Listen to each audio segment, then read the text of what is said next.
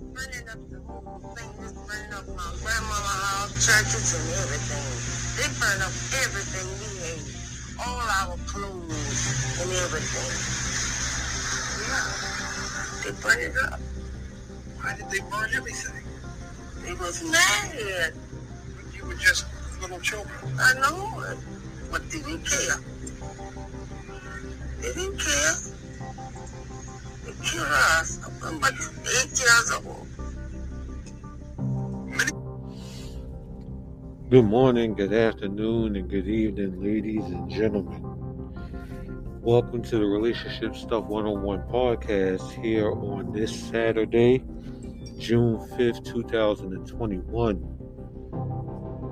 Hopefully, your weekend is starting off as beautiful as mine as I look out the window and see the sun shining in. All right. So, you heard the intro. So you know what you're here for, you know what you're here to listen to. Last week I did the Tulsa City Massacre that took place in 1921. As I looked and I did research on Tulsa, I ran into a story about a small town named Rosewood. And I noticed that something similar happened in Rosewood in 1923. And I'm shaking my head in disgust to say, how the hell does this happen twice? All to come to find out that there were a number of massacres that took place. It got really crazy as I looked upon my phone screen and realized that things were really terrible. More terrible than we probably think that they were last year. So, what happened on January 1st, 1923? Um, backstory of Rosewood and uh, Sumner and that whole community, I implore you guys to do a little research to find out the backstory of how people of African descent ended up in Rosewood, people of African European descent mostly ended up in Sumner. Um, I don't want to waste too much time on giving that history. I want to get directly into what took place on January 1st, 1923. There was a couple that lived in Sumner by the name of James Taylor and Fanny Taylor. James Taylor worked at the, uh, the mill there in Sumner. And as he worked hard, he left his wife home alone by herself. So, one night, while she's home alone,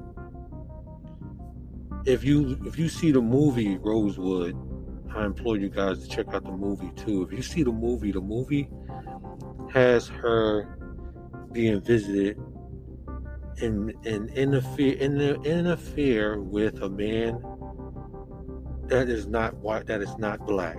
The man is white. And as you see in the scene, she is beaten, bruised, and hurt as this gentleman makes his way out of the house. And as he makes his way out of the house, Aunt Sarah and another young lady sees this man coming out of the house. And this is where you get the story of the people of African descent or the black people of Rosewood saying there was a white man that morning that came out of the house that did what he did to Fanny Taylor. So she sits hurt, crying, upset. She's in disbelief. She can't believe what just happened to her. And she can't believe that this guy has done her this way and left her alone. Now, we don't know if this was actually what took place, but all of a sudden she starts screaming, starts screaming for help. And she's yelling that a guy, black guy, a big black guy, attacked her and raped her and assaulted her. This gets the attention of the, the folks there in Sumner, the white folks, and these people automatically go into defense mode. Who did this to you? Where is he? What happened? She says that it was a black man. A black man did it to her. So they believed that the black man that could have did it to her because he was such a problem in the town for the white people. He didn't care to back down and tell them about themselves. This man I'm talking about is Sylvester Sylvester Carrier. So pissed off, angry, and upset, the mob makes its way towards Sylvester's house. And then someone is given a message that says a, a convict has just escaped the chain gang. And this convict, whose name is Jesse Hunter, who, when I looked this guy up, guys, I looked up Jesse, Jesse Hunter. If there ever was a Jesse Hunter, I couldn't find him. I even searched through uh, Ancestry, and I'm pretty good at using the an- Ancestry algorithm and to a website. Excuse me for those who don't understand that jargon. I didn't find a Jesse Hunter anywhere. I don't even know if this guy was a real person, you know. But they just say an escaped convict. That's who they believe had done that to Fanny. So the mob directs his attention towards Jesse Hunter. You know, in the fancy way of saying, Who is this nigga? And let's go find him and kill him. So they get their hound dogs together, and the hound dogs bring them to the house of Aaron Carrier. Now, Aaron Carrier is the nephew in law of Sarah Carrier. When they get to Aaron, they question him Where is Jesse Hunter? He tells them he doesn't know where Jesse Hunter is at. Therefore, they start to torture him. They uh, tie him up to the back of a vehicle and they drag him from Sumner to Rosewood. Excuse me, from Rosewood to Sumner. As they make it back to Sumner, after dragging him for that long, they still end up with no answers. A sheriff rescues Aaron from the clutches of this angry mob. And he takes Aaron as the mob now focuses their attention back on Rosewood. He takes Aaron to Gainesville. Now, we're going to talk a little bit more about Aaron. We'll revisit uh, what happened with him and his wife. He takes Aaron back to Gainesville. So the mob even more pissed off now because they they have no answers or they had nobody to you know hang and to to do a demonstration. They go back into rosewood and now they're at the house of sam carter. Sam carter is a local shopkeeper in rosewood. As they talk to sam carter sam carter tells them Yes, I know Jesse Hunter, and I helped him escape. Now, when you watch the movie, you see the man that was in that house. Aaron Carter tells Sam, Aaron Carrier tells Sam Carter that they need to help this man because the man is a Mason. And to keep it on the hush about them helping him. But in the midst of this angry mob breathing down his throat, Sam Sam Carter takes them to a place he says he dropped them off at. When they come up empty, Sam Carter is shot. They shoot him. His bullet riddled body, and then they hang him for display for the town to see to send a message that if you do not tell us where Jesse Hunter is at, this is the fate that everyone in this town is going to face.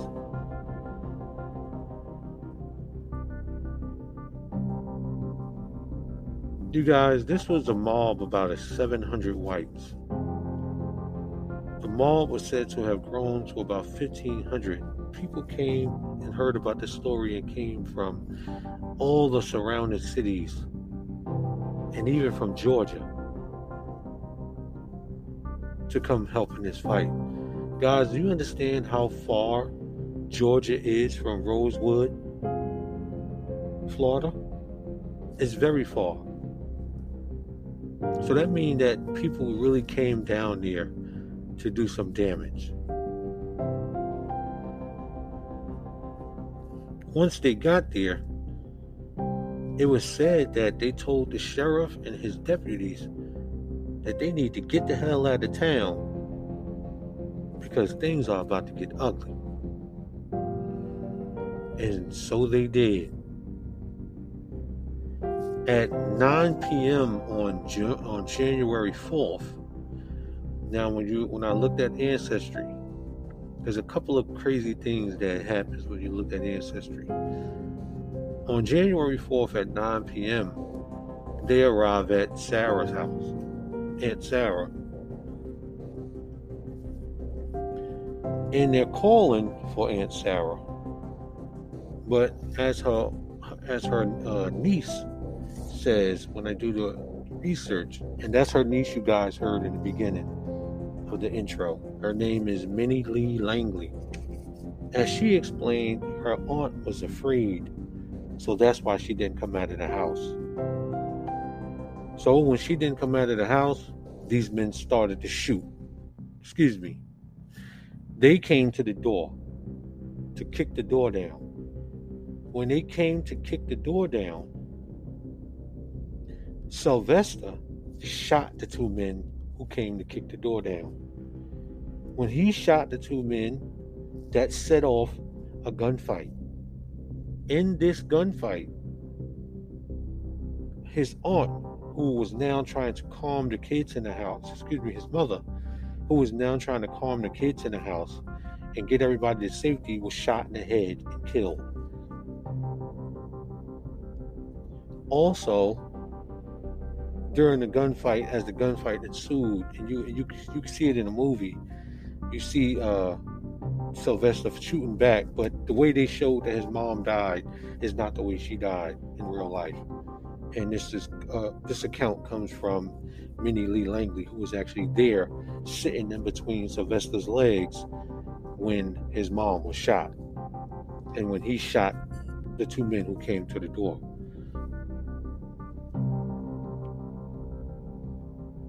The battle continues, and the men outside retreat to go get more bullets because they ran out of bullets.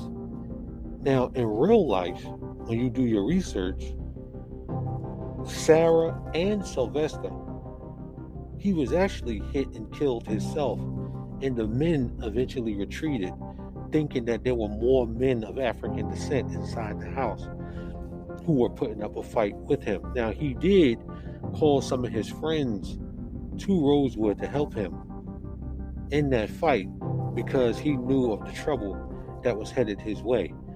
But Minnie Lee Langley does not say anything about other men being there. She said it was just her, a couple of aunts, the aunt, aunt Sarah and Sylvester, and some other children. That's who she explains that, that was there. In the movie, you see it was a guy, Big Baby, in him that was that was there and that was that was shooting together. So, guys, when you go doing your research, uh, you and you look this up, you're you're gonna get many. You're gonna get thrown all over the place. But the one story that I believe the most, the one story that stuck true, is Sarah and Sylvester was killed that day. They shot up the house and killed both Sarah and Sylvester. When you do your uh, check on Ancestry.com, you see that it says Sarah died on January 2nd. Excuse me, that, that's actually when it says she died. Okay.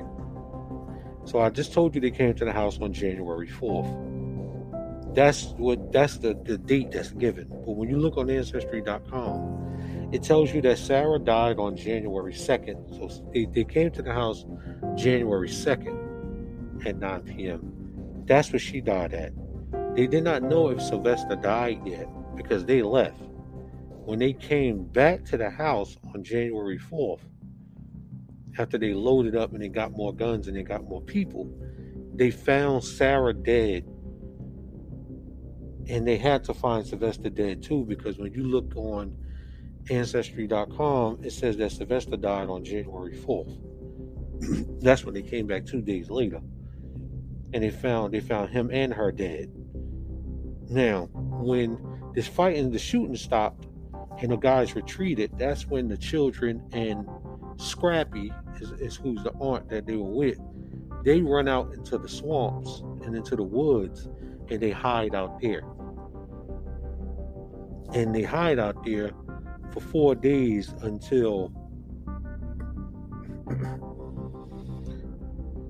a man, a local man who helped everyone by the name of John Wright, who held the blacks in his house as this massacre was taking place.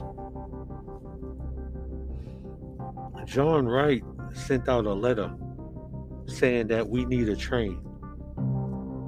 And luckily, he was able to catch the ears or the eyes of the Bryce brothers. The Bryce brothers had their own train.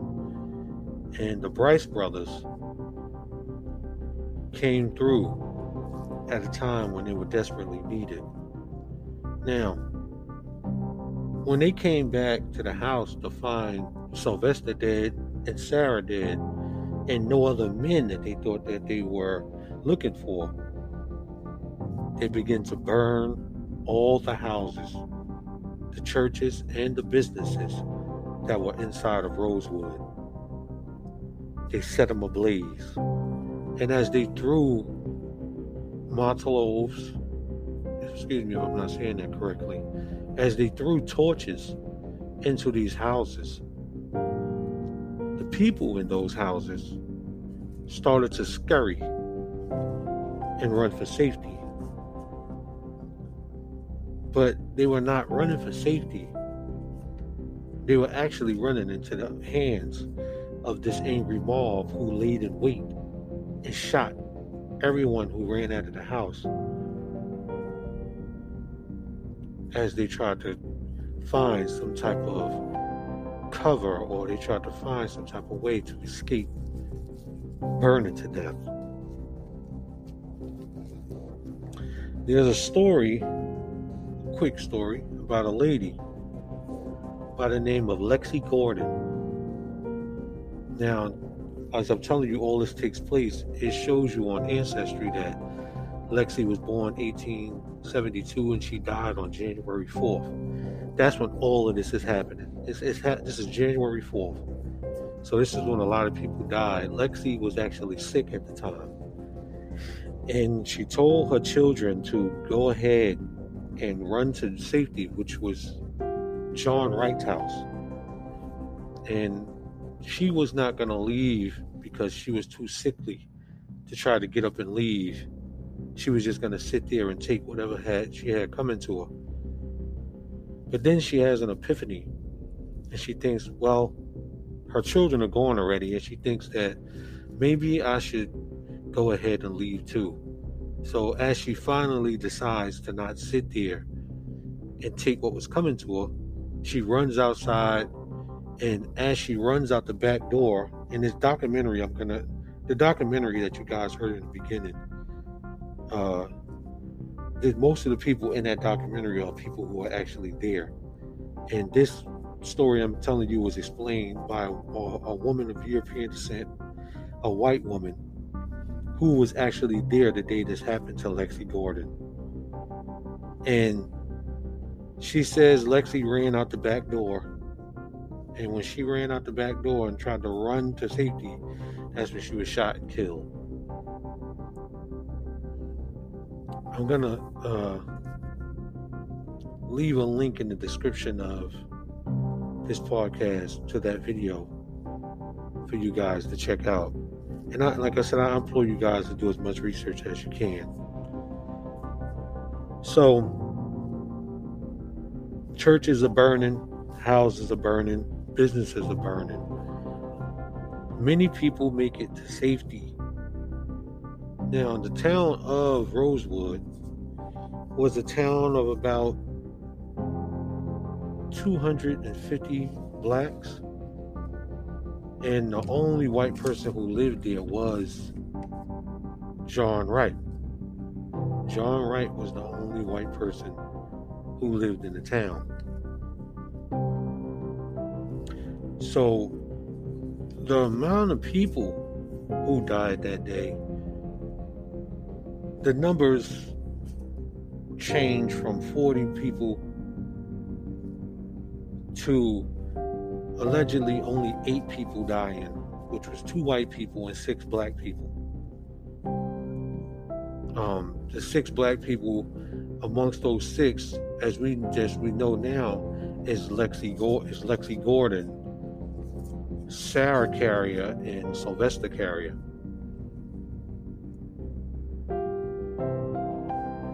So we know that those three people did die. But there were others who, who did escape. But the town itself did not get the short end of the stick the town was completely wiped off the map. The kids and everyone else who left that town never went back. They never went back. And the story lied dormant. No one even talked about it until 60 years later when a newspaper journalist started to do a story.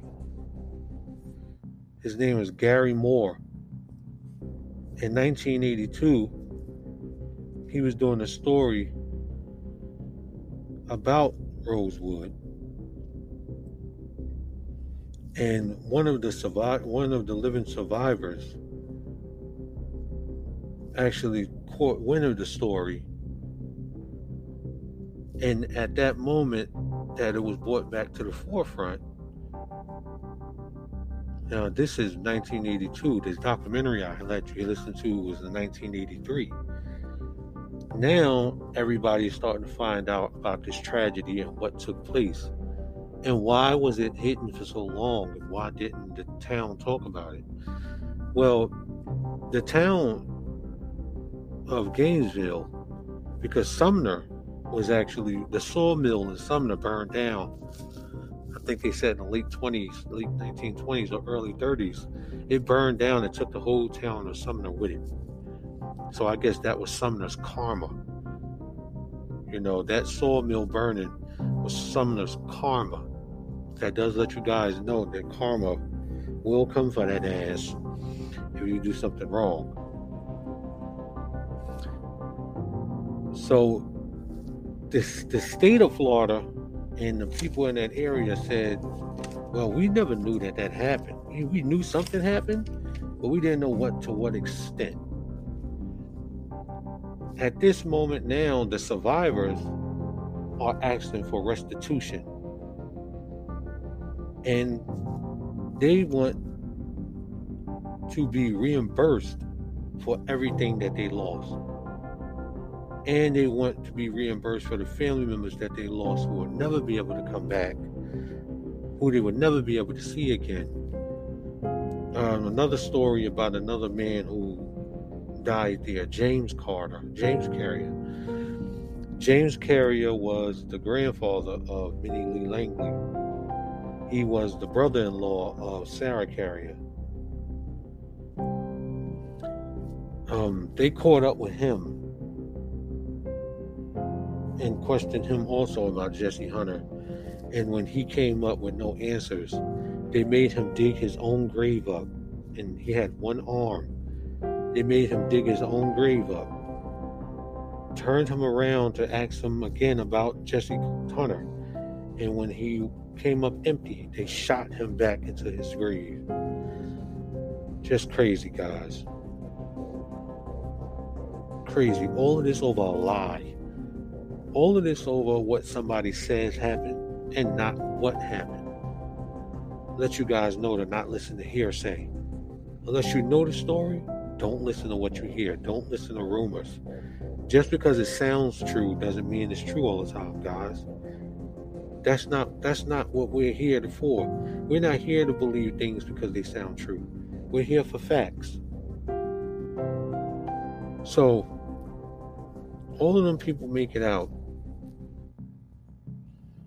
And as I, I continue to do my research, because I wanted to get to know these people, and I'm not gonna tell these people's stories to you. I, I implore you guys to do that if you want to, to find out the years they were born, um, who was related to who. I, I wanted to find all that out for myself, because you hear, you know, brother this and brother that. You come to find out this is in-law, and you know, this in-law is not actually they're, they're, they're by marriage. But let's go to Aaron Carter, Carrier, excuse me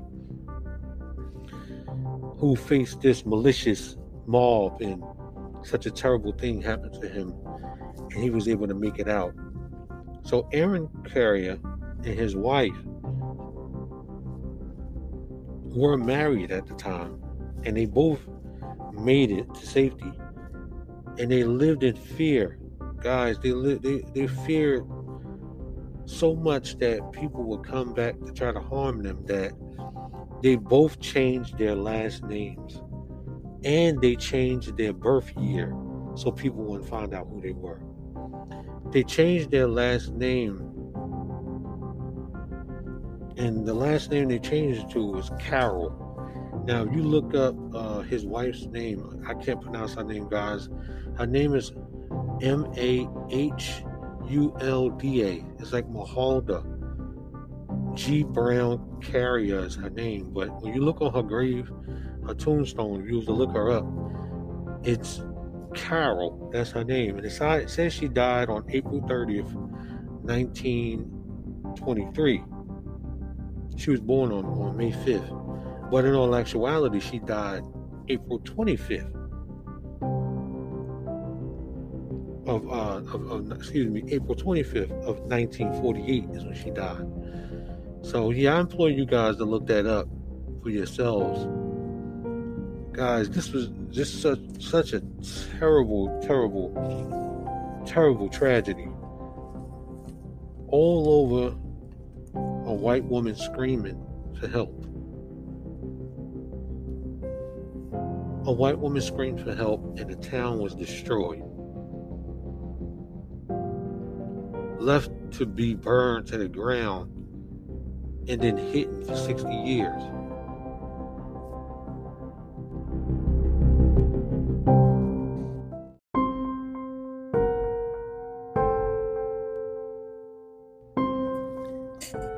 Sixty years without an answer, sixty years without a word. The survivors, you know, guys, they never even talked about it Minnie Lee Langley said she never wanted to mention it because she never wanted to live that horrific moment over and over again. But Ruth Lee, who was also there, Ruth Lee Davis, Lee Ruth Davis, me, who was a cousin of Minnie Lee Langley's, she did share her story. And she did tell her family members about what happened. That's this story needs to be told, guys, and it needs to be revisited. It needs to be revisited, as Lee Ruth Davis said. When you look up Rosewood and you see, and you go there on Google Earth, or if you drive there, you'll see a plaque that tells you what took place, and that was one of Lee Ruth Davis's dying wishes to have a plaque there to let people know what happened. Not receiving restitution in 1983, as everything worked his, worked its way through the uh, justice system. In 1994, the spring of 1994, the state gave each survivor $150,000. And they put the marker that I'm talking about up in 2004. So they didn't do that until 10 years later. They gave them $150,000, guys. $150,000 each. That's not enough for what was lost if you can tally up how much those businesses would have made from the time they were around until the time they were burned down, I'm sure they would say, well, we're looking at the time period. The time period money was made, but it wasn't as much as you think. I get that. But I'm sure that whole town was not worth two million dollars. That's how much they gave out, two million, and it was split between the, the survivors, and they were given one hundred and fifty thousand each. It's worth way more than two two million dollars. But hey, at least they got restitution. The guys in Tulsa never seen no money. The Tulsa incident was not talked about for 70 years. In this incident, 60 years. They didn't receive restitution for 70 years as well. $2 million. They should at least give them 10 million. That would have been good. Set them up right. Enough to recreate a business. 150,000. You can open a business, but that's just enough to probably build your building. Or to get a deed. It's not much. you say, hey, well, at least they got something. Yeah, at least they got something. They got a lifelong psychological mess that plagued them for the remainder of their lives. They lived throughout their lives with PSTD. I told you about Aaron Carrier's wife. The lady lived in fear until her death. in 1948.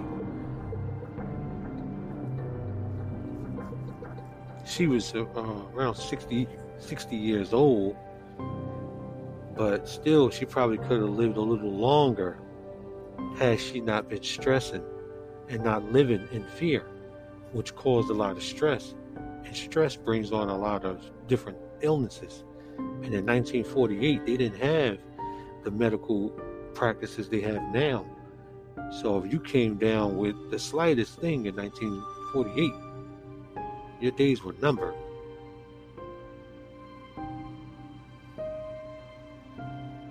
It's a horrible time in history, guys. Horrible time in history. And there were more. There were more massacres. There were more race riots that ended in the death of people of African descent, of black people,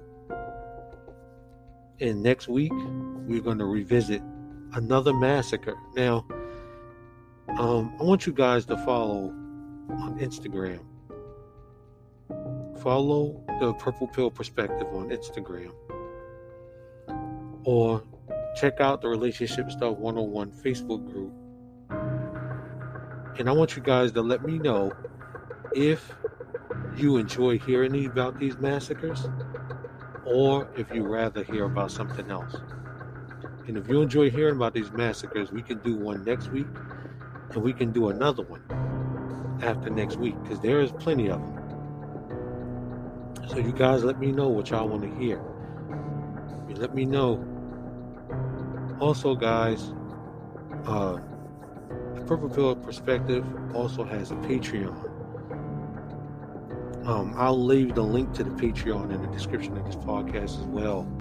So if you want to help the show out and uh, help bring better content to the show and help bring better content to you guys, a simple uh, Patreon such as a dollar would help greatly.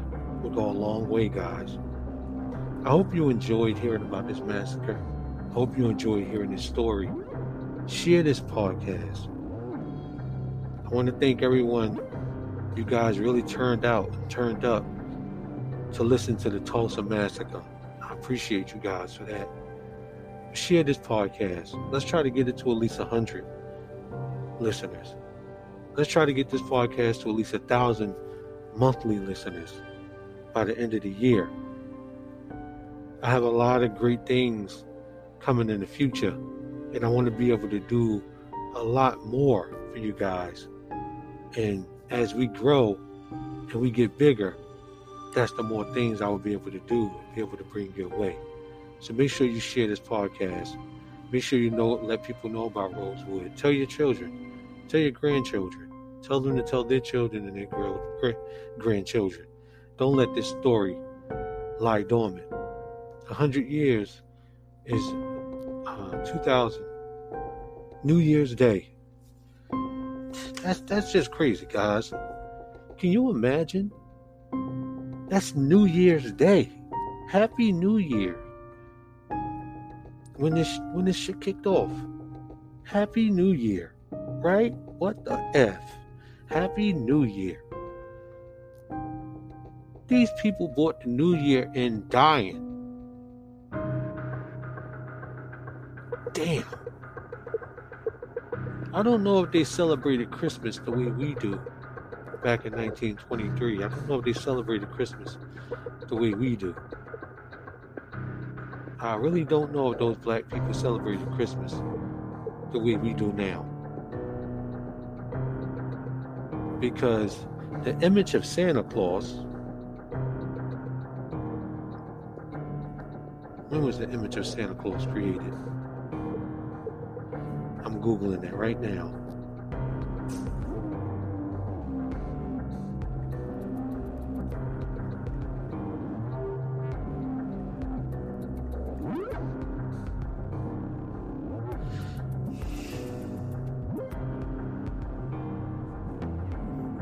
Okay, so the image of Santa Claus was created in 1863. It was created by a guy named Thomas Nast, an American cartoonist. So the image of Santa Claus was uh, around in 1923, but I mean, you live in Rosewood. When you guys Google Rosewood, you see where Rosewood is at. it's not like you can go to Walmart and get a poster that, that has Santa Claus on it. And in 1923, guys, there was no TV.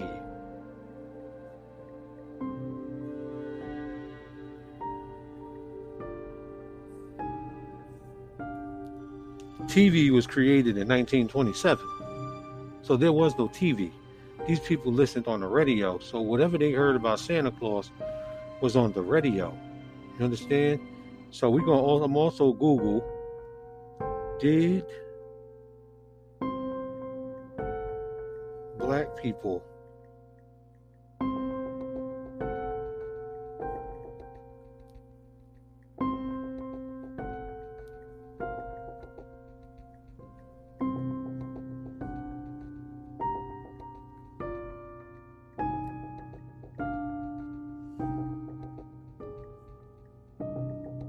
did black people celebrate Christmas in 1923?